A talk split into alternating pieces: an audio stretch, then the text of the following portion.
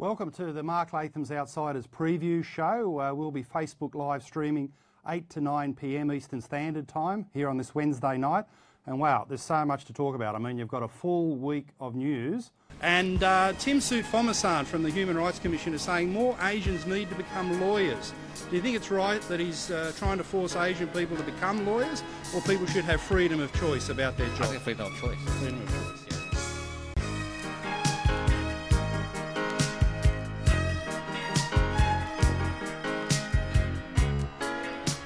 Uh, hello and welcome to the second episode of Bunta Vista Socialist Club.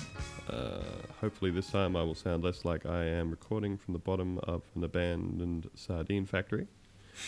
Uh, with me, I have Lucy Valentine, Hello.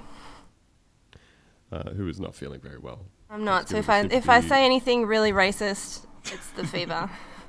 It's the fever. It's the, uh, Racism fever. the Racism fever. racist fever. Everyone's got it. Yep. Uh, joining us also is Ben McClay. Hello. Uh, ben does not currently have racist brain fever, so any wildly racist comments, unfortunately, uh, he is completely 100% responsible for. And they're also representative of, of the views of my employers. Yeah, yeah. Uh, not mine. Please don't, please don't hold me to that one. Um, so look, I feel like we got off to an all right start last week. Um, so this week we're gonna we're gonna have a little week in review of some of the more colourful things that have happened on the uh, Aussie Aussie political scene. Uh, we've also got an interview coming up with uh, friend of the show, Goran, uh, at Joke Lover. Uh, he's going to be talking to us about about a subject that I'm not sure that that many Australian people know that much about, which is tankies. Um, started getting interested in tankies a little while ago, mainly asking myself the question, uh, what what am a tanky? It's very confused by by what it is that they're doing and why. And I started to ask some of my friends who seem to know a lot more than me about that. So we're going to have him on there to talk about it. Uh, and then we're going to dip back into the mailbag because uh, last week that seemed to provide a couple of really, really deep, deep dives into important questions that people wanted answered. Namely, eating eating dick, the ethics Dick eating, of yeah. dick eating. Yeah. yeah. The ethics, the ethics and morals, and, and the practicalities, really, of uh, inviting a German computer technician to your house to try to get him to bite off your dick, and then when it doesn't really work, you got to cut it off. Then you burn it, and you ruin it. It's a whole thing. Um, we, you know, we came out on the side of of having your dick eaten in the end. Yes. Um, you know, it's, as Lucy said, it's the libertarian view, and I, I expect you know, I'll take the David Leyonhjelm line that it's it's your penis, and the government can't tell you who can and can't cut it off. And Let's not let's not get back into this. no, You know what? no, Let's we- dedicate another well, half hour to it. yeah, why not? Yeah, yeah. Well, we we were asked to to stop, frankly. Um, Yes, we were. just please don't have the whole next show be about the dick stuff. Fine. Um, so, stuff that we had that happened. Week in review. I feel like we should put in a little week in review theme song. You know, little.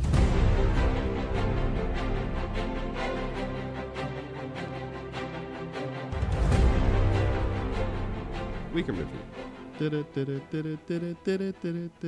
That's the Sale of the Century theme music. I'm sorry. Okay. I thought that was that sounded like some like black exploitation theme song music. I was really enjoying that. Yeah. Now we're Um, talking. Yeah. All right. So this week, um, obviously, there was the horrible, horrible attack in Manchester at the Ariana Grande concert, um, which was very shitty and done by very shitty people. I'm pretty sure we can all agree. I agree. Um, Bad. Yeah. I also yeah. agree. Okay. I'm glad that your fevered brain, Lucy, even your fevered so brain far. can recognize. So far. Yeah. yep. Um, so you know there was there was a lot of media about that, and uh, I'm pretty sure the hottest take was published by um, Roger Franklin. Is it? I, I believe that is his name. Yes. Yes. Uh, online editor of the Quadrant. Quadrant, the journal for conservative uh, weirdos. Mm. And he basically wrote a piece that said, um, I'm paraphrasing, but he said, What a shame it is that that bomb went off in Manchester. Um, if only it had have been detonated in Ultimo in I, Sydney. I have in the exact quote here, if you'd like that. Oh, thank you. Uh, yeah, yeah, hit me with that. Life isn't fair, and death less so. Had there been a shred of justice, that blast would have detonated in an Ultimo TV studio. Unlike those young girls in Manchester, their lives snuffed out before they could begin, none of the panel's likely casualties would have represented the slightest reduction in humanity's intelligence, decency, empathy, or honesty. Yeah, Hmm. yeah, like Mamma mia, that's a hot tamale. It's a hot it's a tamale. spicy meatball. It's a spicy meatball. It's so bad, and um, and to me, what really the money shot on that one isn't that he says, you know, he doesn't just say, "I would, I would rather that these people be killed." He says, "If only they had been killed. If there were any justice in the world, they they would have killed a bunch of ABC journalists." if there was some moral momentum to the universe, a bunch of ABC Yeah. journalists and audience goers would have died.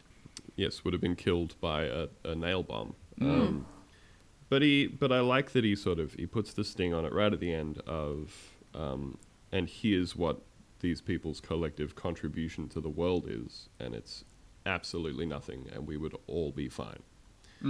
So people were understandably miffed at them publishing this. Um, people were pretty horrified. Franklin seemed to think it was still cool for quite a while afterwards, um, right up until the point that the ABC's managing director, Michelle Guthrie, wrote a letter to them saying, What are you doing?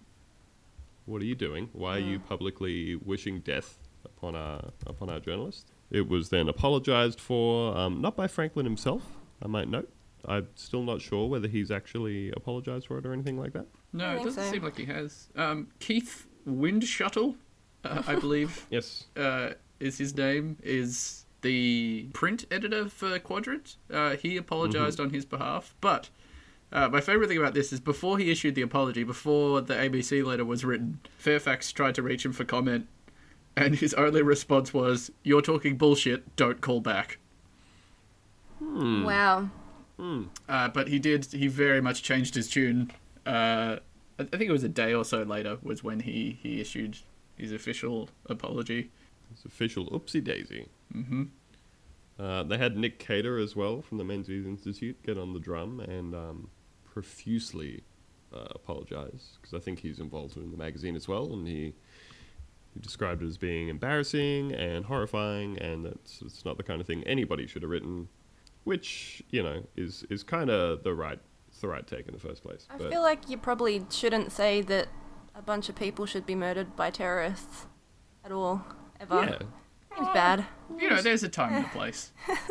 Well, if you if you want to be like the your your preeminent um, anti-terrorist publication, then kind of you know hoping to co-opt the, the terrorist cause for particular. Co-opting pet peeves. ISIS. Yeah, yeah. Maybe maybe if ISIS blew up the people that I was down on. Yeah, I could get wouldn't behind be them. So hard on ISIS. yeah. Give ISIS a break. Uh, they they did update the article. They did not delete it. Um, they they updated Yeah, the they, they updated it to make it like rhetorical. Yeah, so instead of making it like a wish, they just made it like a fun hypothetical. So the replacement hmm. sentence was, "What if that blast had detonated in an Ultimo TV studio?" And then with the same postscript being like, "Well, if they died, we wouldn't lose been good." anything." They get all Ivan Drago. If they die, they die. No, it's it's. Wow, that was such a beautiful quote. Well, there's always time for a. I wanted to say Rocky 2, but it's not Rocky 2. Is it Rocky 3 or 4? It's four, isn't it? No, no. I want It's, to say it's 4. Mm. And we don't want to get bogged down in Rocky movies. There's a lot of Rocky movies. There's a lot of Rocky to talk about. it is Rocky Four. It is indeed Rocky Four. There you go. Well, the, the Soviets being back in the news like they are, it's very topical. Oh yeah, those Russians. So there was um there was a bit of different conservative response to the quadrant piece and the reacting outrage, and it was good to see old old fan favorites uh, like friend of the show Chris Kenny, you know, take their typical reactions, which was if the left wing are angry about this, it just can't be that bad. Which is a really, you know, it's it's the mature, Very intelligent approach. approach. I agree. Mm, mm, of if the other team is pissed about this, then I'm probably on board with it. I don't want to think too hard about what it is or what he was saying. He he commented on it with something uh, very akin to you know, oh well, try reading the article. Yes, that was Yeah. his We haven't- response. Like, if you have a look at his replies for like a three-hour window, he's just like, "Oh, well, did you read the entire thing?" So, like, to his credit, he did say that paragraph was bad, uh, Okay. but he also did spend a lot of time just being like, "Oh, well, come on." You know, we don't need to be overly sensitive about this. I think if you take it in context, it's fine. But this is funny in contrast to what he has been doing for over a month now with ABC host and writer, I think, Yassmin Abdel-Magied, who on Anzac Day did a seven word Facebook post that was like, lest we forget, I think it was like Palestine uh, and three other places, right? She listed three other Oh, places. like Nauru. Yeah, she was just listing things where atrocities are happening and saying, "Oh, oh no, we should probably not do that as well." And now every single conservative in Australia has spent over a month since having like a conniption about it, trying to get her fired, trying to like have the ABC shut down because she made a pretty like I would say innocuous statement. Pretty innocuous. Yep.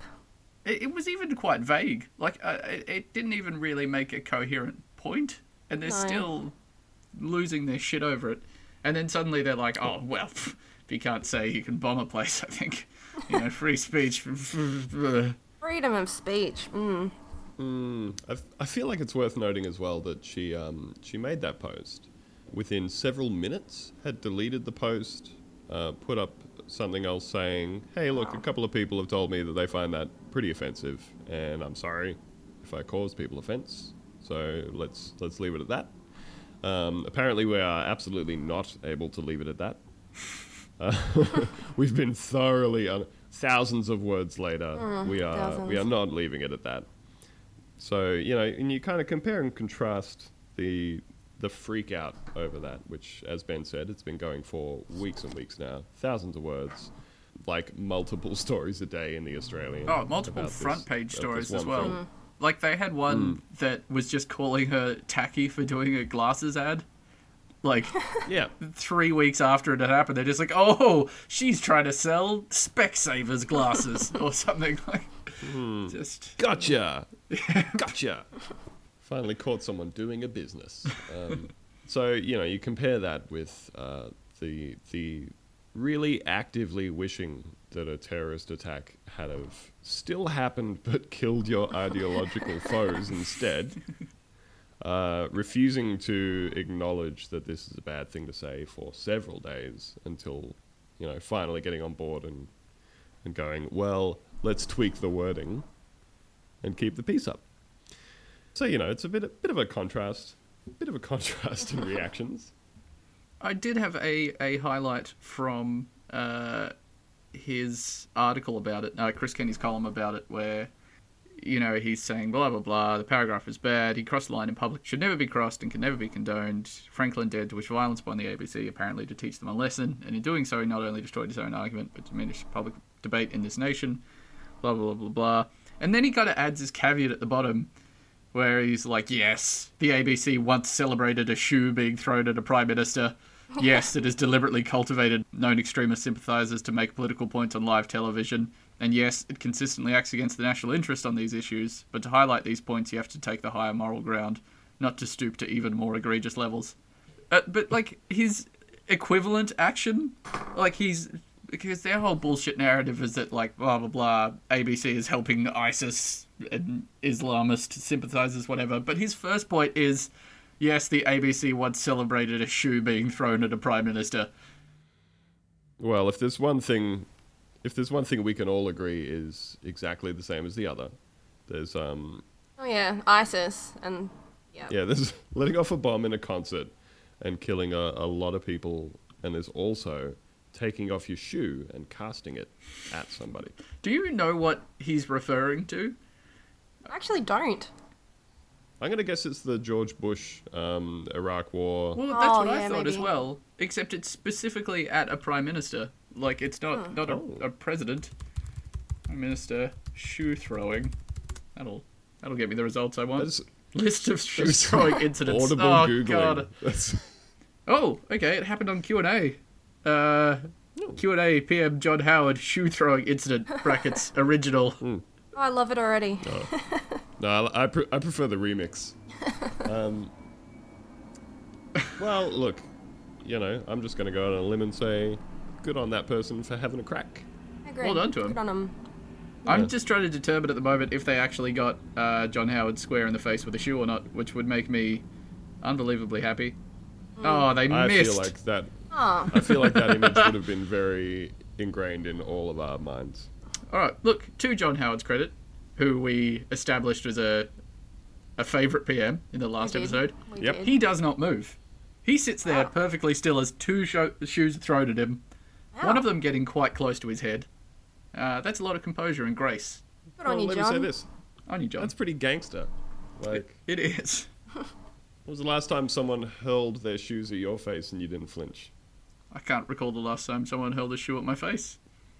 Mm, well, I flinch most of the times that it happens. That's fair.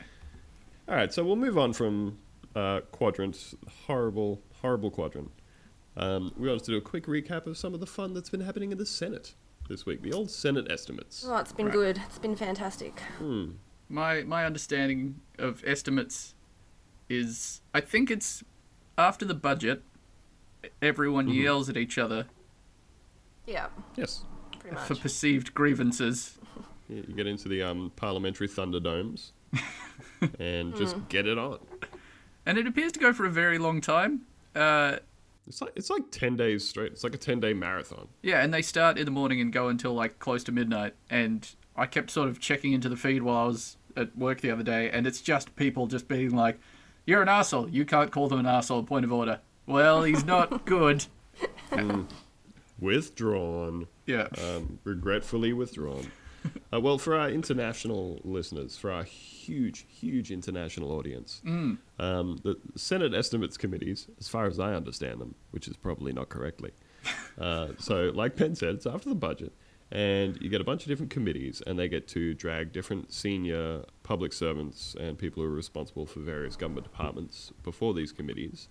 And in the case of some of our show favorites, like One Nation's Pauline Hanson, you get to uh, finagle a deal with the government, have yourself assigned to committees that touch on some kind of pet issue of yours. Like in Pauline Hanson's case, the, the creeping the creeping menace of uh, Halal. halal food, yep, halal certification and such. Uh, One Nation's Malcolm Roberts, you can have yourself appointed to a committee, and then you can get people from like CSIRO up, and you can just try to tease out, you know, some questions like what what is science? I think his long term strategy there was that if he asked enough questions, one of them would accidentally slip up and admit that climate change is a hoax. Just catch One of them them's off going to guard. freak out, be like, when's this guy going to give up? Forget it, forget it. Admit to the New World Order thing. so there were a couple of a couple of pearlers, a couple of pearlers from this week, and um, I'm going to say right off the bat that my number one favorite of all of these things is Pauline Hanson doing her um, doing her halal thing.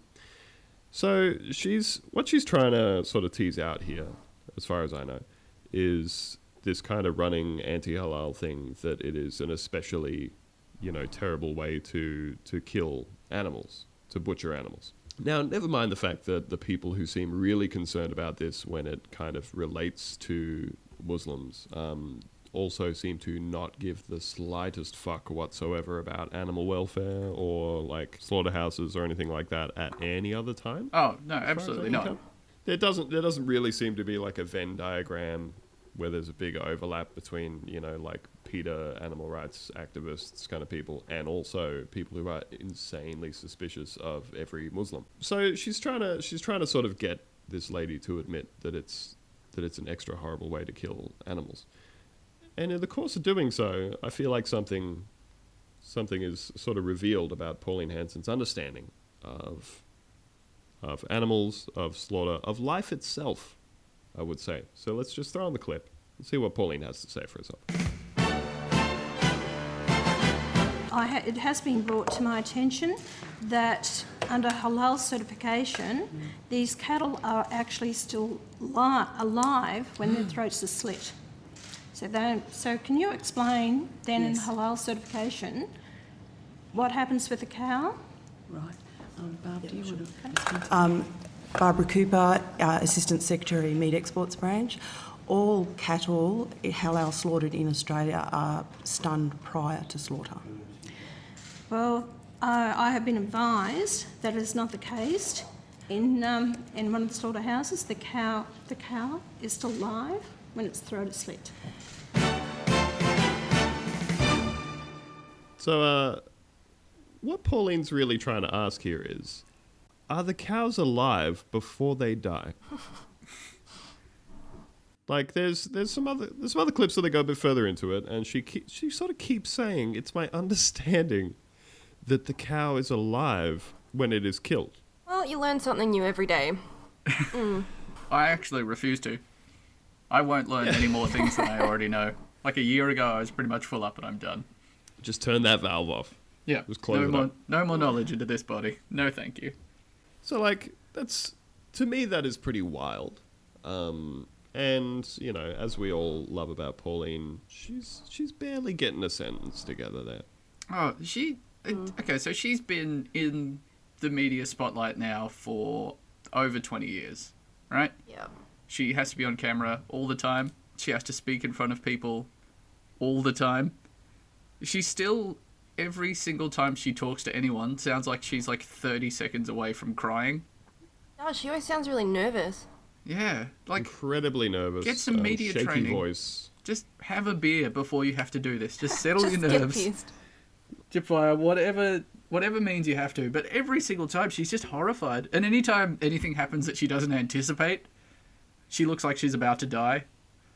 Like someone hmm. explaining to her that stunning and killing are different things and she's just like, fuck, fuck, fuck, I didn't plan for this at all. I should have done more than read those three racist tweets from that guy. It's just, it's like you were saying, it's an absurd position for them to hold. Like, if you object to halal slaughter, you should probably object to all animal slaughter. Like, Probably. It just, it seems, Seems like a logical position. yeah, it's, well, the difference is not all that huge.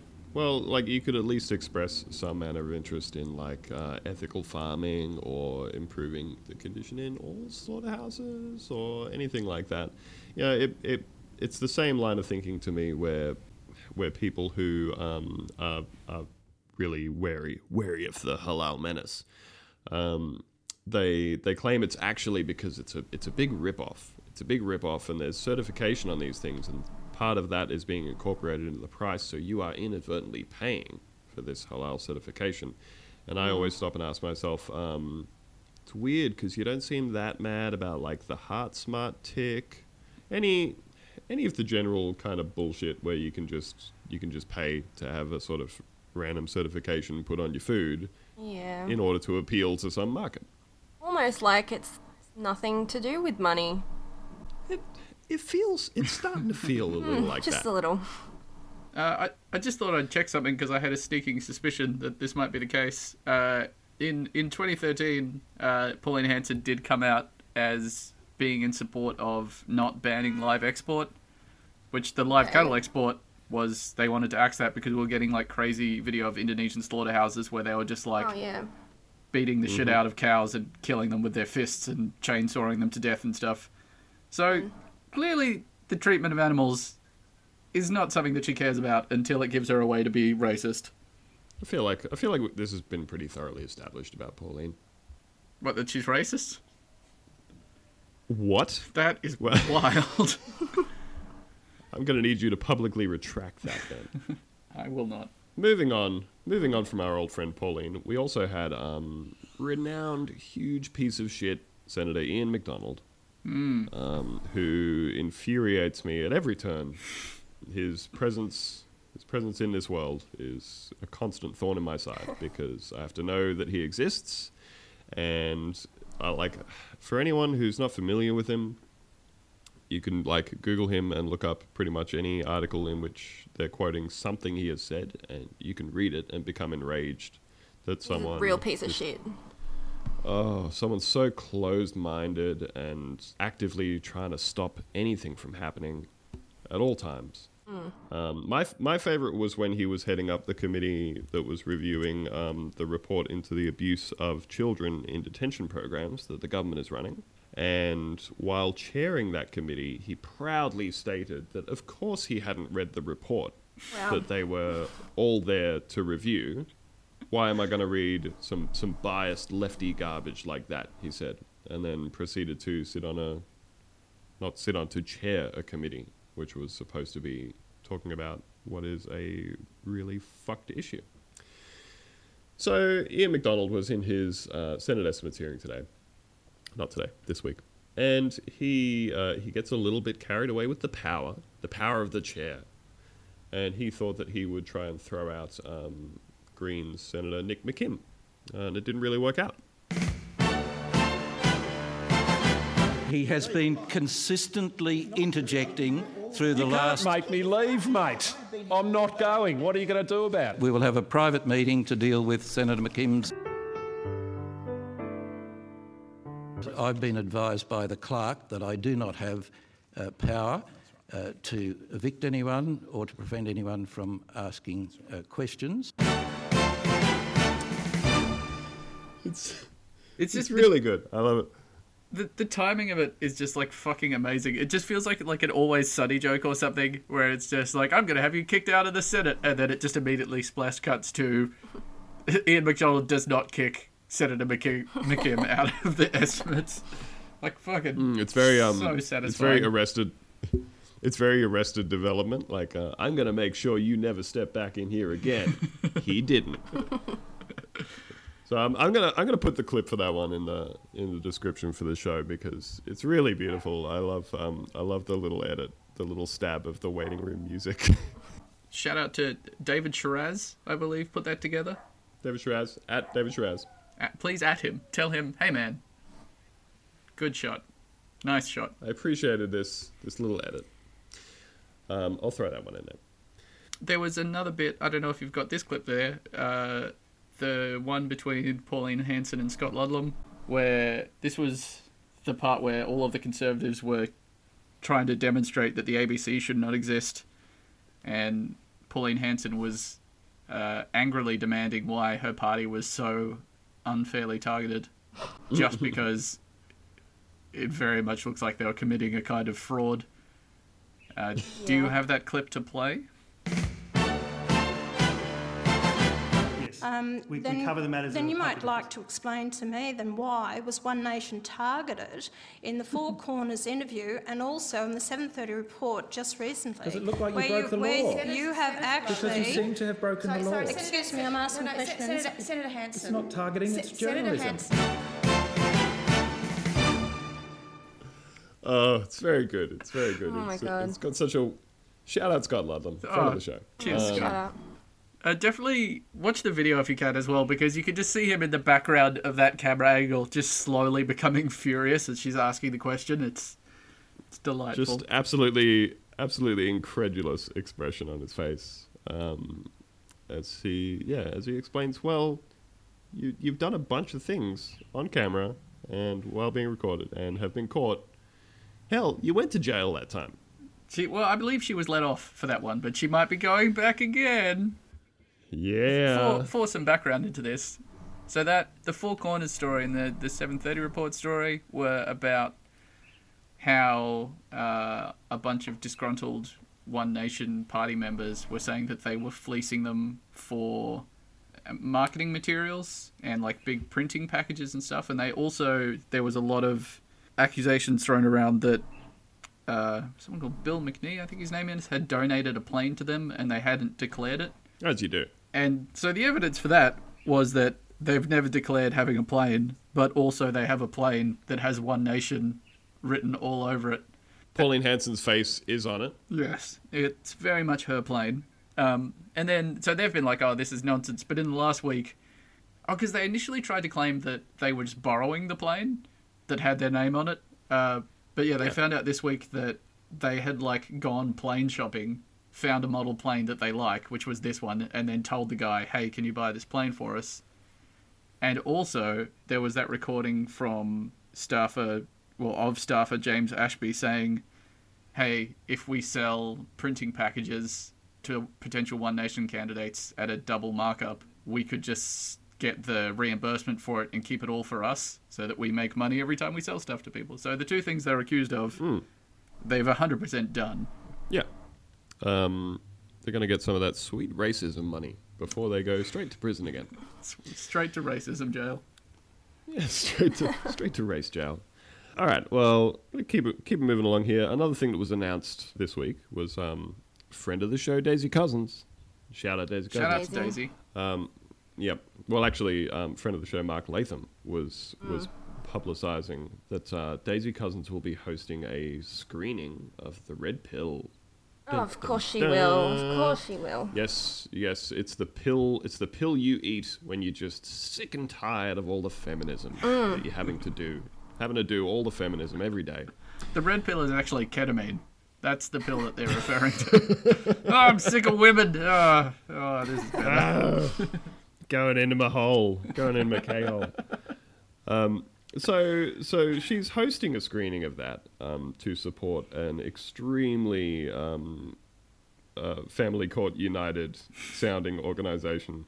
Then I kind of threw it out there that maybe because it's in Sydney, if anybody would like to surreptitiously attend this event, and um, and maybe report back to us on it, that that would be very good. F- like for us, not the person who has to actually go. No. No, absolutely not. No. Um, so we've had a volunteer, a, a, a sneaky friend of the show has volunteered, and um, and I would be kind of interested in making this happen. As as we all discussed, um, if we do get this thing uh, happening, we will probably just have to all um, donate an equivalent amount of the ticket to like a women's shelter, just to make sure that we're not uh, accidentally doing something horrible by Nice. funding Our these kinds of net groups. impact on the world to be somewhat good. Yeah, yeah, we want it to tip over into positive. so um, it the un- the unfortunate thing here though is that for the screening to actually take place at all, they need to sell um, a whopping fifty tickets to the film, and it's not looking great at this point. Um, they're pretty far into it now, and so far, um, eighteen people have committed Wow. to buying a ticket. Coming along. I wonder what kind of people those 18 people are. Mm. I I feel think like I just- would have some idea. if you picture the person you would least want to be staring at you on a bus, Yeah. it's every. It, they're all that person. Well, watch watch the trailer for the film itself or the extended uh, eight minute preview. Oh, it's fantastic. Exact, exactly the kind of guy who was probably buying those tickets. So you know, we'll see. We'll see what happens. I mean, Lucy's already taken a little look into the film because uh, our plan was that if if we can swing this thing, then we'll have a bit of a bit of an interview about the the screening and Daisy's comments, and also maybe a little little capsule review of the film itself. Well, I think the preview is probably enough, to be honest. I think I sort of got the uh, whole idea of what the entire movie is about. Have you been red pilled? I have been red pilled, and since I haven't seen The Matrix, I assume that's when you take a pill and it makes you a massive fuckwit. You can you can see the Matrix now. You can see all those lines of green code running all over Family Court and biasing everyone Family against men. Have you actually not Yeah. seen The Matrix? No, I've never seen The Matrix. But I feel like if it's being co opted by these people, I might have made the right choice. Oh, don't put that on us. Don't put that on us humble people who have watched The Matrix. That's not fair. Mm. mm. I'm sorry. Come on, great moments in great moments in Aussie cinema. That one. You're both family court dads. Undercover family court dads. I just want to see my children Just want my kids back. Women, they'll suck you dry, mate. Every time I watch the movie and Morpheus holds out the two pills, um, I scream at Neo not to be a cuck and to just just take his medicine. Um, so look, we'll we'll keep you posted about that one. Like I said, it would be interesting if it happened. Um, it also would not be even slightly surprising that uh, that Daisy couldn't manage to swing uh, 50 tickets to a show by posting thirst traps all over Twitter, um, which is has been weird and disconcerting. Mm. Coming up next, we've got an interview with friend of the show, Goran at Joke Lover, aka Pig Boy, um, number one all-time online respecter of women. Mm-hmm. Uh, and he is going to explain for us a little bit of the context around what is a tanky, where does it come from, and why is it talking about these things. All right. Uh, thank you for joining us, Goran. You're very welcome. Um, I would like to open by talking about the podcast itself. Um, I would like to denounce you all as weak, soft social democrats who are definitely counter revolutionary. I'd like to denounce Ubuntu Vista Socialist Club as being revolu- uh, counter revolutionary and supporting Western imperialism. If you look, if you are accusing us of being a psyop, an Yeah. AVO psyop, uh, all I can say is I'm not going to discuss it any further. I'm not confirming or denying anything. It's it's not really it's not really any of your business who we get paid by, Right, how right, much right. we get paid, who we've black bagged, what sort of ops we've been on out of the country, how many people we've offed, what sort of graves we've dug. Like it's it's not it's not your business. I didn't invite you on the show to pry. Yeah, okay. Well, I mean, like, we're seeing, like, the traditional id poll coming out again. You know, like, oh, do not invade my personal space with your accusation of working for the CIA. Well, I mean, like, this is exactly why you guys are going to be against the wall. First against the wall. Actually, not even first against the wall, but actually, like, you're going to be the skulls we build the wall out of, and then we're going to put somebody first against the wall. I, I want to be on somebody's necklace. I, I demand. I demand to be on somebody's necklace of ears. Well, I mean, like, yeah, absolutely. Like, personally, me, Yeah. I'm going to be the one to execute you because like, you're a friend, and I want like you to have that personal experience when you get purged. You tr- you could treat that body with respect. treat that body with respect. So, I was hoping that uh, we could get you on to have a little chat about a subject, a subject I started thinking about recently, which was tankies. Sure. And um, as I noted to you earlier, I, I kind of realized that um, I don't think it's a thing that is actually that that widely understood um, in Australia, possibly outside of the old the old Twitter sphere. Um, and I would go one further than that and say that uh, I feel like a lot of Australians, particularly white Australians I've talked to, don't seem to don't seem to really get what's up. Whereas when I talk to my friends who are like uh, from say Bosnia Oh. or Greece or Turkey, um, countries countries with a more complicated uh, military history, Sure. complicated history of conflicts, uh, they generally seem to have a bit more of a bit more of an understanding of that whole scene. Uh, they don't seem any less perplexed by it, but they at least seem aware. Um, okay, so like before we start talking about tankies, I wanted to talk about um, I wanted to talk about Marxism in general. I want to give you a basic definition of Marxism, which I think will aid your viewers, um, not viewers, listeners, um, to understanding like why these guys are fucking insane. Mm-hmm. So what I've got for you is a three-point uh, breakdown of what Marxism is. So All right. uh, the basic ideas of Marxism um could probably be break, broken down to three points. First of all, uh, Marxism is a science. Uh, Marxism is not interested in moral philosophy or uh, what is right and wrong. It's an objective analysis of why capitalism is uh, a conflicted system and, uh, and an amoral system that you can then, like, based on your moral ideology, decide on. So, uh, Marxism, first of all, places capitalism as objectively exploitative. Second of all, uh, Marxists see the world as divided into classes which struggle against each other. Uh, the rich subjugate the poor, and so on. Uh, the rich are the ones who dominate the intellectual pursuits, such as, for example, economics. The economics, the sociology, the cultural history that they produce favors their perspective. So it's very important that uh, an intellectual discipline that analyzes society from a, from the people's perspective, from the common person's perspective, the worker's perspective, emerges as well to challenge those bourgeois ideas. And that's what Marxism is. It's a holistic critical theory which looks at the the world from the common man's perspective. And finally, Marxism understands capitalism as being doomed. It is inherently an unequal ideology. It is rapacious. It knows no limit. It brooks no command uh, and cannot be controlled. It will eventually destroy itself uh, and take as many people with it as possible, which is why it must be overthrown before it can do any more damage. So that's the Marxist Mm-hmm. perspective, and you can apply that perspective to so, uh, sociology, culture, um, economics, and various other pursuits, which is why there are Marxists in various other fields of, of intellectual pursuits. Mm-hmm. So that's what Marxism is, actually.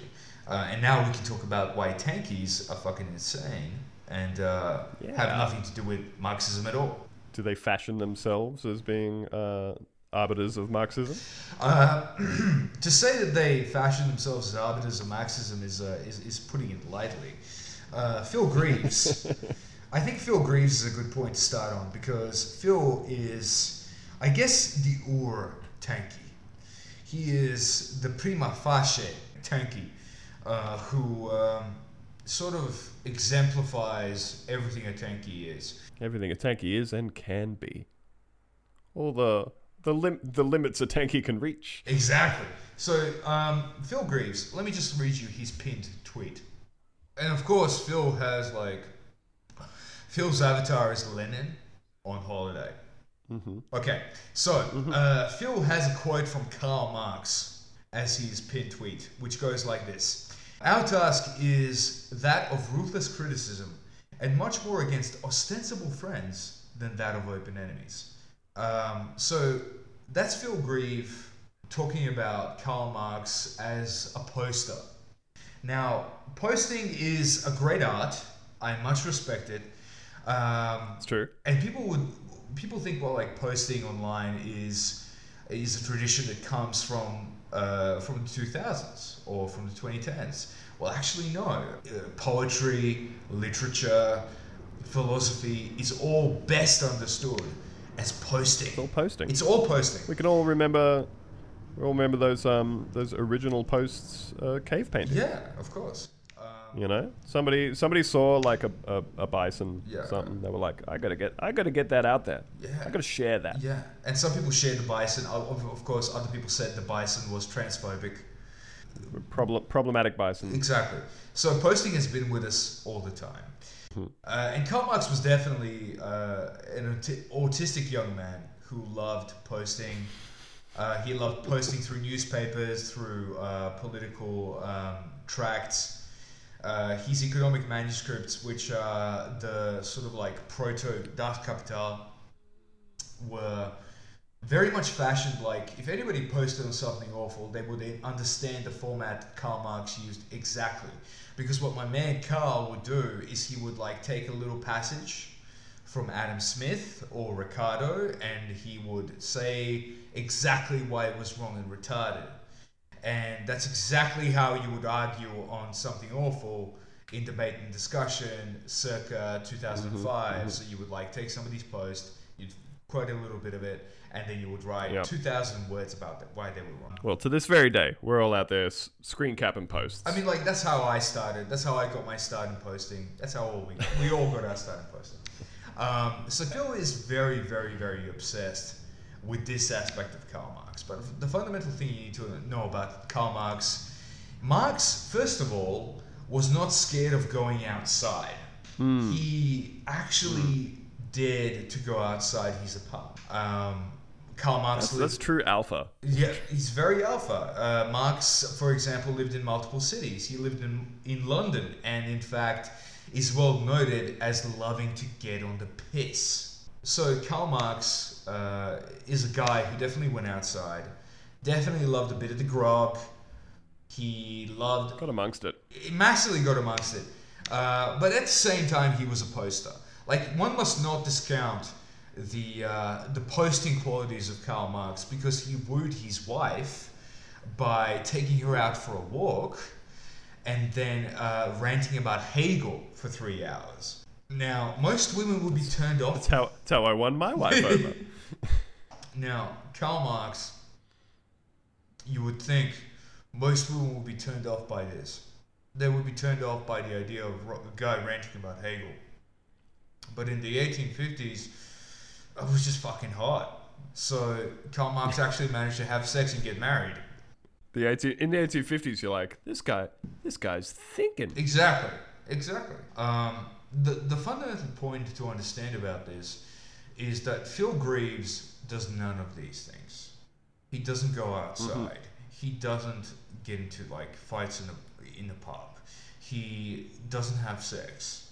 Phil Greaves is a very rich man who stays in his apartment that his parents bought, and he yells at people about capitalism uh, and about the fact that they're eh, like imperialist stooges online. Uh, Phil thinks this is the apex of capitalist, uh, anti-capitalist praxis, and which is why Phil is kind of a joke online. He's incredibly mentally ill. He doesn't know how to get high. He doesn't know how to get drunk, and he yells at people online. That's the first thing you need to understand about tankies. The, the poster's agony. Mm. What I'm wondering about the old tankies Sure. is what is the logic that leads a tanky to like a stern and vigorous of defense of, say, Assad or uh, Kim Jong Un? Well, the first thing we need to understand about Assad is that he is the lion of Syria. He is the golden lion, lion of Syria. He will prevail against all enemies. Um, but having said that, uh, Phil Greaves has a unique mental illness um, that comes primarily Post brain, yes. He's got the post brain. He's got the internet brain. He uh, understands the world um, in two groups. He himself is the only real communist, and this is true for all tankies. They're the only real communist. Everybody else is a CIA stooge, this, like sent by the CIA to spy on them. First of all. Yep. Uh, second of all, um, Phil feels that even though he has never worked a day in his life, even though he has absolutely no fucking idea what's going on outside of the house that his parents bought for him, um, Phil feels he knows about the working people better than somebody who, yeah, I don't know, uh, had to stack shelves in Woolworths or had to stack shelves in Coles. I might not be Phil Greaves. I not be. I might not be a silver spoon baby. But I think it says something about me as a communist. The fact that I work for work in advertising and uh, and that I make ads to sell real estate in Sydney. So, like fundamentally, I'm put in the perfect position to understand who a working man is. Yeah, either either that or you're in a perfect uh, position to know exactly who should be up against the wall first. Yeah, um, I will be. Gotta have eyes on him. I will be Lavrentiy Beria. I will be uh, sentencing people in mock trials. I'm highly looking forward to that. But I guess like what I'm really looking forward to uh, when the communist revolution comes is eventually being executed by the regime myself. I think that's really like the best thing a communist can do for a regime is like help Yeah. bring it about, bring the revolution to the people, and then die in a gulag from frostbite because all your toes have fallen off.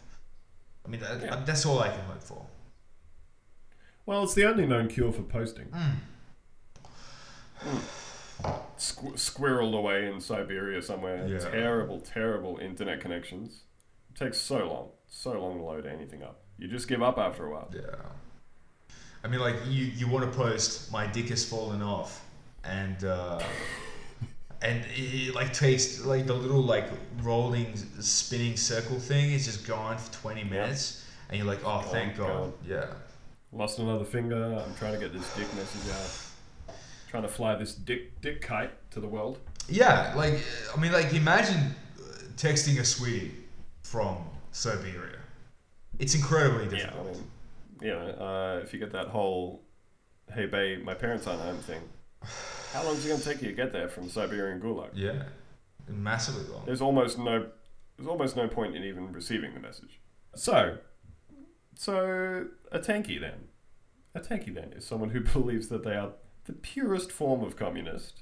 Absolutely. And anyone who disagrees, anyone who disagrees in any way, um, is a CIA. Yeah, it's a CIA stooge. Um, so at this point, I think it's really good to talk about uh, PissPigGrandad, who is really the biggest CIA stooge of them all. Um, Uh, friend, friend, friend of the show, PissPigGrandad. Yeah. AKA Brace Belden. Uh, you, you listeners at home, you might know him from his adventures overseas. Yeah, uh, PissPigGrandad joined the YPG, which is a communist cell in Kurdish Syria. Um, So Brace was a florist, uh, a dedicated Leninist, and uh, and went off to fight ISIS in Syria.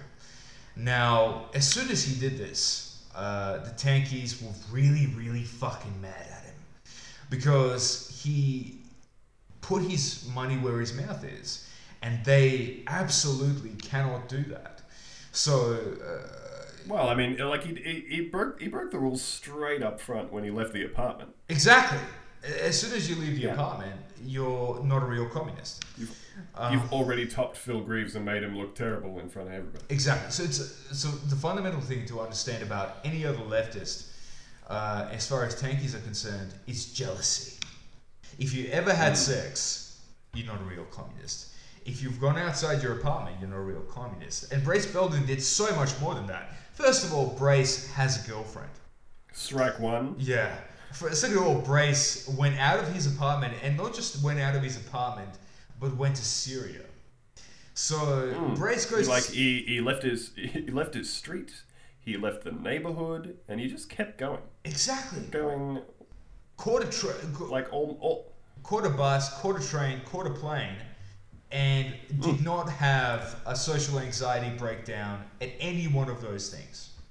So hmm. Brace is in Syria, and the first thing that, that, that the tankies want to know is whether he had permission from Assad and the Syrian government to be in Syria. And of course, Brace had to say no.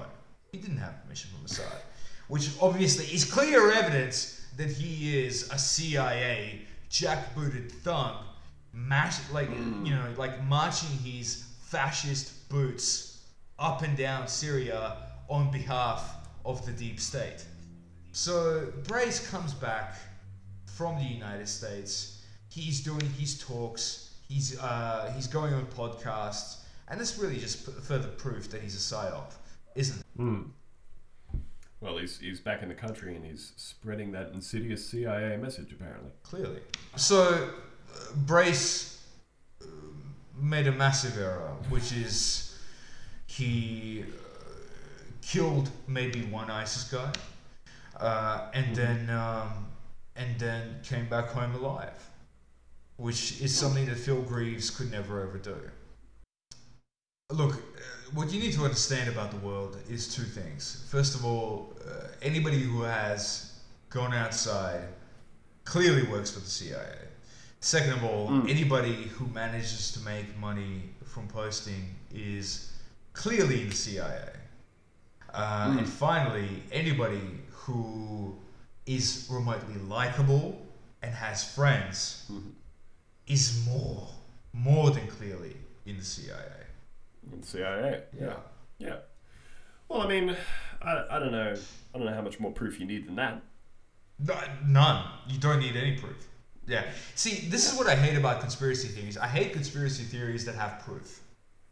I like my conspiracy theories to be entirely based on uh, tweets and what I come up with Yep. after I've had like f- 50 fucking hits of ketamine and watched Yep. uh, an Alex Jones YouTube.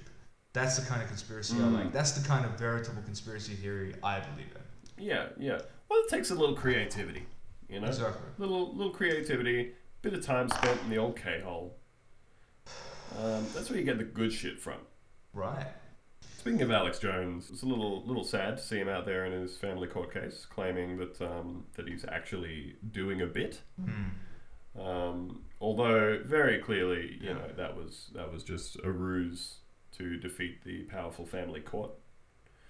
Um, finally, finally get a bit of honor back for a for a dedicated male, virulent testosterone laden poster. I mean, like basically, like I, I can't see any reason for family court to exist except for the new world order to repress traditional masculinity. I don't know about you. Yeah, that's, that's how they take your, your your strong, large sons away from you. So, Phil Greaves, very mentally ill. Uh, beyond that, tankies are fundamentally about believing in their own sense of righteousness and understanding themselves as the only real Marxists in the world. Now, besides Molly Klein and Phil Greaves, there are a lot of tankies. You have Tazi, who is another very prolific poster. You have uh, Club de Collier, uh, who is a kind of a hanger-on. So basically, it's Molly Klein, it's Phil Greaves, and then a whole bunch of guys that parrot exactly what those two, two say. Whole bunch of guys who are like, maybe if I sounded more like Phil, Molly, and fucking. Basically, every girl thinks that way, right? Like, if you sound like Phil Greaves, she's gonna I'm down. Yeah. Fucking down. The one other aspect I was interested in, and I assume that it comes from the uh, considering yourself the purest communist Sure. kind of stance, is um, yeah. So so how do you wind up with those kind of tankies whose bios are like hands off North Korea, and like that kind of that kind of obsession with um, with sovereignty and the idea that anything that you hear, anything negative that you hear about another country is obviously um, like psyop propaganda from your own country. It's very hard to analyze tanky politics because they're not very coherent. I don't think they actually understand what Marxism is about. I don't think they understand what Leninism is about. I think fundamentally it's there are a lot of lonely people in the world. Those people need something to believe in. They need something which makes them feel important. Uh, like they have a truth which nobody else possesses. Uh, see, it's funny. It's funny you say that because that's kind of that's a lot of my my personal theory about conspiracy theory stuff about things like 9/11 and Sandy Hook truthers and stuff like that. I I feel like um, well, number one, I feel like part of the reason that the people who seem like the most dedicated, you know, conspiracy theorist sniffers often seem to be like young dudes. There, there maybe seems to be a bit of an overlap there with people who they want to feel like they're the smartest person in the room. They want to feel like there's this accepted truth about what happened with the situation, but they know, like you were saying, they know a larger truth. They know a deeper truth. They know something that other people don't know, and it kind of makes them the, the smartest person in the room. Um, and I, I think that's coupled with some people with um, just a coping mechanism for the brain. If there is a thing like, say, 9 11 or Sandy Hook or whatever, that is just a, a, tr- a truly abhorrent act that somebody has undertaken, I think there are some people whose brains just won't permit them to look at that and say, yeah, well, I guess, um, I guess someone just did that on purpose. uh, I think yeah, like I think some people some people don't want to accept that you know Yeah. a couple of dudes just put a bunch of effort into to get on some planes and crash into some buildings and kill thousands of people in a single in a single afternoon because you know that would mean that you're living in a world where people will gladly do that shit to each other on purpose whereas maybe it's a lot more relaxing for somebody's smooth brain if they just tell themselves ah there's there's there's rhyme and reason to it there's a there's actually an ulterior motive. There's a larger thing at play, you know. I think Absolutely. for some people, it's a. I think for some people, it's a comfort, and I'm sure that that like you were saying, I think, I think that comfort swings both ways, and I think for some people, the comfort is the idea that there's a bunch of other idiot normies out there who believe that you know. like an idiot who is part of the uh, the manufactured consensus like you and I, we would look at the foreign policy in Syria and we would notice that like the CIA uh, backed militias fighting the Department of Defense backed militias, both of whom are allied with Al Qaeda. We would say, oh, American fo- foreign policy is insane and doesn't make no sense, and actually Americans are Yeah. idiots who uh, just have a lot of power and money and nukes and are otherwise morons. You and I would say that, but Molly looks at that and sees uh, a much, much larger uh, pattern. uh, an incredibly complex scheme to dominate the world. Hey, look, look, I, I challenge you. I challenge you to show me a single aspect of the contemporary American political spectrum that that seems kind of dumb. that seems like maybe it's not going that well. That seems like maybe uh, everything's gone spectacularly wrong. It's a bunch of uh, fucking extremely Yeah. cooked uh, idiots in charge. Yeah. I don't see any of it. I don't see any of it. Yeah, I mean, like, you get your typical moron, and he believes that Trump was elected basically because of gerrymandering and because uh, working people are dis- discontented with neoliberalism. You and I believe that because we're idiots. Molly Klein knows the truth, which is that Trump is a CIA stooge uh, put there to allow neoliberalism to take over even deeper. you know, I'm glad that I now I now know a bunch more about the world. Sure. I'm glad that I understand uh, who is and who isn't working for the CIA. Uh, the answer being, of course, almost everyone. Everybody works for the There's CIA. there's a reason. There's a reason that the American defense budget is so. Yeah, because about 80% of the population works for the CIA. Yeah, I mean, you don't see a lot of that money in like uh, in, in physical materials or anything. Absolutely. But a shit ton, absolute shit ton of salary is being paid. But because it's all off the books, it seems like all those people are unemployed. Yeah, so um, if you're out there and you kind of want to get a taste of um, some some cooked brains, you can check out Phil Phil Greaves on Twitter. You can check out Molly Klein at Red Kahina on Twitter. And I'm sure that you can just jump off from there into a, uh, a deep, deep pool of wild theories, uh, insanely cooked stuff, constantly accusing anyone who disagrees with you of secretly working for the government, uh, being a psyop, uh, all that sort of really normal stuff Yeah, that we're all big fans of. absolutely. Or you can, or you can just have, have listened to this and think, great, now I know what that is, and I don't need to, don't need to poison my frontal lobe wading into those waters. Uh, one thing I would say is, for example, let's say that you have a boyfriend, um, and your boyfriend uh, wanted to go to a party without you. That also is a CIA psyop. Well, clearly. Clearly. oh, it's obvious. Oh, it's obvious. um, a guy um, asks you uh, which way is, let's say, I don't know, the uh, Museum of Contemporary Art. Uh, that guy is also a psyop. If anybody stops you on the street, if anybody talks to you at work, uh, if anybody tries to get a quarter from you or a cigarette from you on the street, that is a CIA Psyop. psyop. Yeah, and it stands to reason if anybody if anybody says anything to you and you find it suspicious, uh, that person clearly works for the CIA. But if they say something to you and there's nothing suspicious about it, that means that they're good. That means that person is a pro. If they're, if they're not even if they're not even triggering any of your psyop senses, Yeah. then it means they're probably probably a seasoned vet. You're probably going to get the old um, the old Russian beryllium poisoning. so just and and of course that leads us back to our very first lesson: never leave the apartment.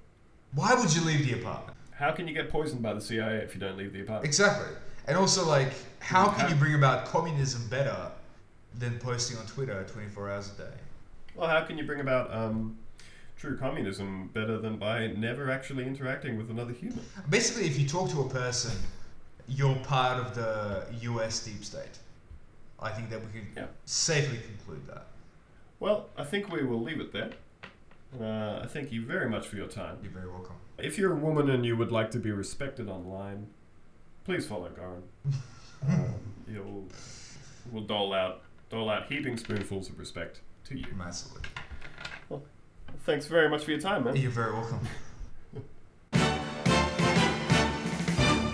All right, and thank you very much to Goran for giving us his time for that interview.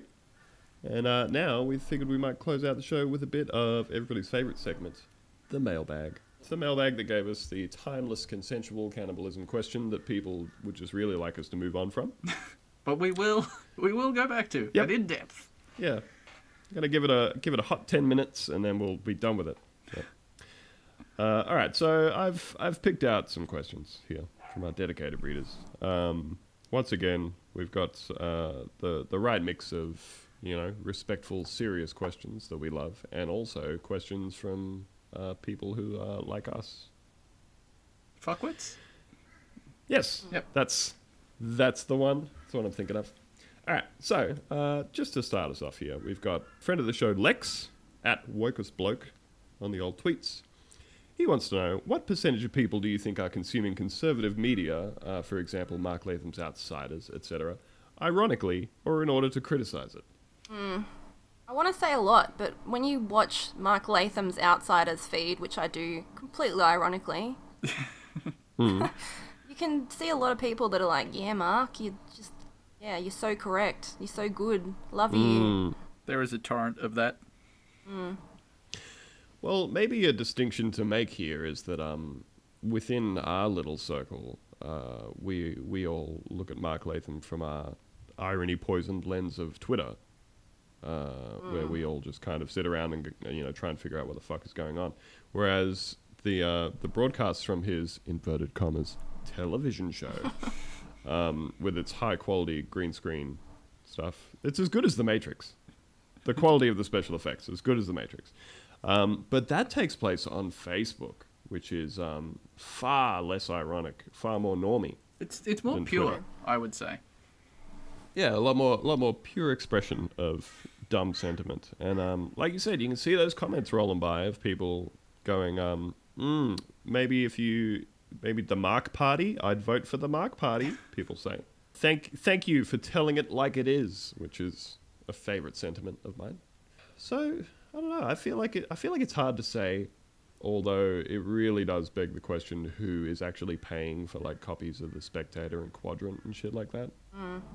Yeah, I think I think it would be nice to believe that it's mainly just us. But I mean, Hmm. like that's the thing, you know, if you're on Twitter, you kind of assume that what you see of the way people interact with it is representative, but I mean, he's getting like, I don't know, what 6,000 views. I'm sure it's dropped down to like 500 by this week, but there's got to hmm. be like four irony watches in that hmm. for every 100 people that are, you know, watching it actually hmm. earnestly.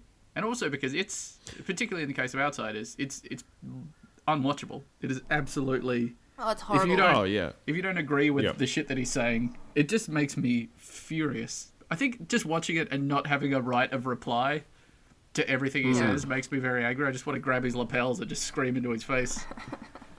When I tried to get into it for the show um, last week, I felt like I was being physically poisoned. It was that that idiot? it does poison you. So to answer that question, I'm going to say um, it's hard to tell, but I think that on on Twitter specifically, I think the balance is massively tipped towards irony and mocking. Um, but we all kind of knew that. Uh, so let's let's move on here. Uh, friend of the show, Retro Vertigo, is asking which politician gets caught jacking off in Parliament House the most. Oh, It's Whoa. Leyonhjelm. absolutely. Who, who, who you got? David, David David Leyonhjelm. Leyonhjelm. He's, he's, he is jerking it constantly. Oh. He's right made now. a bunch of masturbation jokes on Twitter as well. Oh, Oh, see, I th- I thought about this before the show, and um, Did you? my first Cheating, but okay. sure. You gotta you gotta prep. You gotta give consideration to these very serious questions. And um, I my mind immediately went to like you know really conservative Christian like your Cory Bernardi, Oh, yeah. Um, your, your George Christensen in a in a wife beater on the cover of a magazine holding a holding a oh my crop god. holding a, holding a little whip. Um, where you know, I feel like I feel like it's been kind of time tested that the more insanely publicly sexually repressed you are, Yeah, the the, more more, you are up you are. Mm. Absolutely. yeah, the more constantly you're going to be beating off in like recess chambers and Yeah. stuff like that. I don't think Bernardi lets himself masturbate. I don't think he jacks off at all. Oh, yeah, he has like the cold, clinical precision of a serial killer. He will not allow himself the luxury Mm. of jacking off. he um he will not allow any of his powerful essence to escape. Like that. you know, it fuels his body. No, not when he needs to put all that energy into addressing um his mailing list Oh, for, he's for the Australian. He's uh I don't think things have worked out as well as he would have hoped. Uh, Mm. In his his bid to like start a great Trumpian movement from his Oh, it was a one man party now it's two man party because he uh, took someone from the dissolving family first. No, no, it was um it was it was Kirralie Smith, who's like just a fucking psychotic anti-Islam. Um, she's like one of the one of the Bendigo mosque protesters. Oh god. Um, so he he took her on as a member, I think, and then they like, then they like um, coalitioned with Family First. Oh yeah, but then they, they retained they retained the Australian Conservatives name. That's Mm. yeah. He's he's just I don't think he got what he wanted. It seemed like a very weird move. He was in a position where he was calling a lot of the shots in the Liberal Party. Uh, yeah, it's just kind of fucked it, hasn't yeah, it? Yeah, and now no one ever talks about him except us now giving him airtime. Hello, Cory, friend of the show. Well, well, um, all right. So we can settle on that one by saying we're not entirely sure who beats off the most, but the person who definitely, absolutely never beats off, Cory Bernardi. Cory Bernardi, no Fap Warrior. Godspeed. Yeah. I respect it. I I liked this next question. Friend of the show, piss underscore Mishima asks asks, um, who will be our first celeb prime minister? Shane Warne. Shane Warne. Whoa. Shane yeah, Warne it's, for it's going to be Warney. Yep. Fuck, that had not even occurred to me. Not even close. Um, I'm gonna lock that. I'm gonna lock that down to that right now. I agree. Uh, alternate suggestion. Uh, Hmm. Steven Bradbury. Nice. Oh, I think Nice, a nice. similar Um, sort of thing will happen where he'll luck his way into the election, and then everyone else Shane will Warne. fall over or die, and then he'll Yeah. win. yeah. Uh, maybe for international listeners, a bit of context: Steven Bradbury is Australia's greatest athlete, uh, who Mm-hmm. won gold in the I'm gonna say 2006 Winter Olympics. Yeah. I don't know, but he won because he got into the semi-finals and everyone that was in front of him fell over, and then when he got into the finals, everyone that was in front of him fell over. So Oh, He's beautiful. just- beautiful. He's he's an Australian hero. he is. He is an Australian hero. That's honestly like just the most is. quality Australian moment in sporting history. He wasn't that great, not an amazing skater, and uh, he pulled it out for us. Well done. Well done, Steve. Yeah. Got another question here. Friend of the show, uh, Quantum Scumbag on Twitter asks. Now, again, for international listeners, for context, um, you're gonna need to you're gonna need to Google um, Agro the puppet, or maybe uh, Agro Hey Hey It's Saturday, or maybe even Agro's Cartoon Connection. But I mean, in a sentence, he was uh, a rabidly angry, like disgusting muppet Yes, yes. that just um, said an- an rude Austra- shit to people. He was horny too. I think he was horny. Was he horny? Well, this ties into the Think so. question. Okay. I, I reckon. Well, I'm going to say on like Hey Hey It's Saturday, it was horny. Um, the question here is, uh, did the Agro puppet have a felt penis that was conveniently kept off screen? I my my personal belief is that he had a human penis, and it was the penis of the puppeteer poking through a hole in the front of the Agro puppet. Well, see, I, I really got to expand the scope of this and say, I put it to you, my friend, that um, everybody who has a penis is keeping it conveniently off screen during broadcasts. Uh, every every time you watch someone who is being filmed from the waist down, shout out Mark Latham's Outsiders. um, there is there is a penis just off screen, just out of sight, but it's there. Mm-hmm. Keep it there in your hearts. I think the implication is that it's out though on Agro. The reason it needs to be kept off screen is because it's flopping about in front of his little puppet body.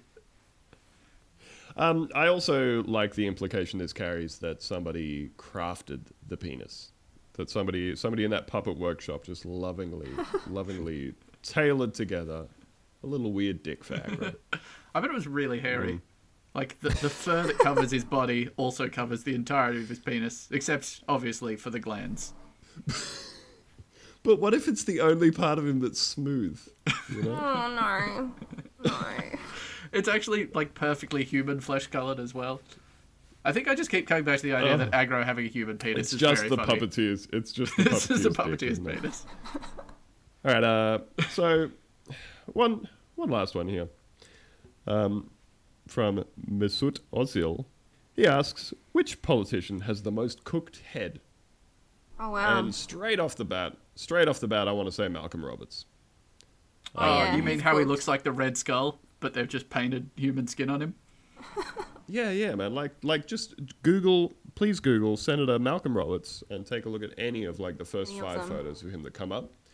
He looks like he's been like left out in the sun in a desert for hundreds of years. Um, like his his hair and his irises have been bleached by the light. He's gone completely insane. You can see from the weird hollow look in his eyes. It's a very Queenslander head, Ben. I'm gonna say. Wow. I actually Yeah. kind of, to me, the traditional Queensland head is a lot bigger than that.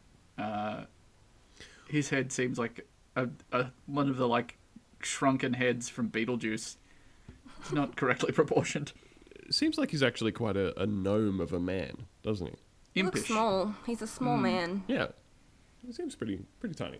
Um, I, I would put Um, forward a few other weird head recommendations. Um, Yeah, who you got? Bernardi's head looks like an Easter Island statue. Oh my god. Yeah, Is that racist? yep, it is. Uh, maybe. Uh, if it is, remember, definitely representative of the opinions of my employees. Yep. Uh, Barnaby Joyce will go from flesh tone to bright red Oh yeah. at a second's notice if he's even like That's true. slightly agitated in any fashion, uh, like good or bad. He will just go straight to full red. He's an amazingly coloured man. Um, yeah, George Christensen does look like a um, a very sadly aged uh, Caleb Bond. I just want to point out that we're not attacking people for their personal appearances. We're merely describing the way in which their personal Just appearance is describing who who has the strangest head. That's all. Uh, Um, Leyonhjelm's face skin is very crinkly. What? He His his face skin. Yeah, he's crinkly, but as much of a dick as the man is, you know, his his head his head's almost human. Well, it's a normal I'm shaped sticking with head. Malcolm Roberts. All right, well, agree to disagree. Yeah. Well, you can have your racist Easter Island head on Cory Bernard. Thank you. All right, guys. Uh, I think we're gonna we're gonna wrap it up here. You sure we don't want to take Jared Bartle's question? Oh, I think we should. shit. I think we should. All right. I feel all like right. we should. Close Um, it off. Let's let's close this one off. So Jared, who asked friend of the show, Jared Bartle, he asked us about the consensual cannibalism last week, and this week, Jared asks, uh, "What is your choice? Sex with a hot person implanted with the mind of a close relative, versus the body of a close relative implanted with the mind of a hot stranger?" Discuss. Can we define our terms here? Like how close the relative is. Yeah, that's really what I'm getting at. Yeah, that, that was my first question. I'm gonna say like um, aunties and first cousins. Eh, hmm. Auntie, sorry, un- uncles if you're swinging that way. Um, Thank you. But yeah, like the you you can't have like distant relatives. Look, I'm going to be honest. My mind immediately said uh, hot person with relatives brain, because um, it kind of it kind of doesn't matter how you know sexy the personality is on the person who is in my auntie Beryl's body. Hmm. It's uh, like I'm just not getting past that. So what you're saying Um, is, it's not what's inside that counts. Yeah. Well, I you know we're getting into into into some pretty deep philosophical questions here about what which which part of it is the real incest. I guess. Wow. I feel like it's brain incest. Brain incest is way worse. You would both remember it happening. But I mean, genetic incest is the, I mean, it's the DNA. That's the, that's the Yeah, bad part, right? Yeah. Eh, is that really that bad? Well, that's the one the government won't let you have a baby with. True. You know. Look, I think y at least if it's with brains, like I don't know, you can both pretend. You can both. Uh, Well, but for drink it them, away. I don't know. you are you with your own body. Oh yeah. Is it? So if Oh, I'm like, now I got to now I got to think about their feelings. yeah, all right, have a little bit of empathy. Yeah, it's all well and good that I'm having sex with a hot person with the brain of my cousin. He's having sex with me. Yeah. Lucky. Well, I mean, congrats to whichever Yeah. of my many, many cousins I'm going to later decide will have to be that one. It's unfortunate that at some point you're going to have to nail down a decision and actually do it. Well, you know, you get asked a hypothetical question on Twitter for a podcast, you have to follow through with it. That's those are the You the really have to rules. commit. You do. Uh, Lucy, what's your choice? Oh, yeah. I think you'd have to choose the brain of the the hot person. Then you've got to pick which relatives like the body you want. All right, pick a relative. I'm not gonna pick a relative. What if, just pick a what if my relatives are listening? I'm not gonna pick a relative. I'm not gonna pick a relative. They're gonna be listening. Pick a relative, name the relative, It'd- uh, give us be the like- relative's contact information. Don't email my relatives. Like, pick a designation of relative. Are we talking a cousin? I'm, I'm gonna auntie, go cousin. uncle? I think cousin's like distant enough. At least they might be your same age, you know. And they'd understand. You They'd know, understand. they know that shit like this happens, so. It, it does happen Hmm. every day. Well, look, it's a complicated uh, metaphysical question. I'm going to put it out there on the internet. I want you guys to chime in. Hmm. I would like our audience to chime in and let us know: um, is there a clearly is there a clearly defined answer? Are we just disgusting for having addressed it in the first place? And are your cousins We'll hot? it- Tell us how hot If your they are cousins Your hot, get at me. Please, please name your cousins. Send us their pictures. So that'll do us for our mailbag today. Uh, next week we have uh, noted Twitter good guy Trilburn at Trilburn, host of uh, the Age of Napoleon podcast. Dear friend of the show. Dear friend of the show, uh, very very smart, nice, uh, clever dude from Texas. Uh, he's going to come on and discuss reactionary conservatism with us. Great guy. Very excited to have him on. So uh, we'll see everybody next week for that. Hey. So, bye everybody. Bye, friends. Bye.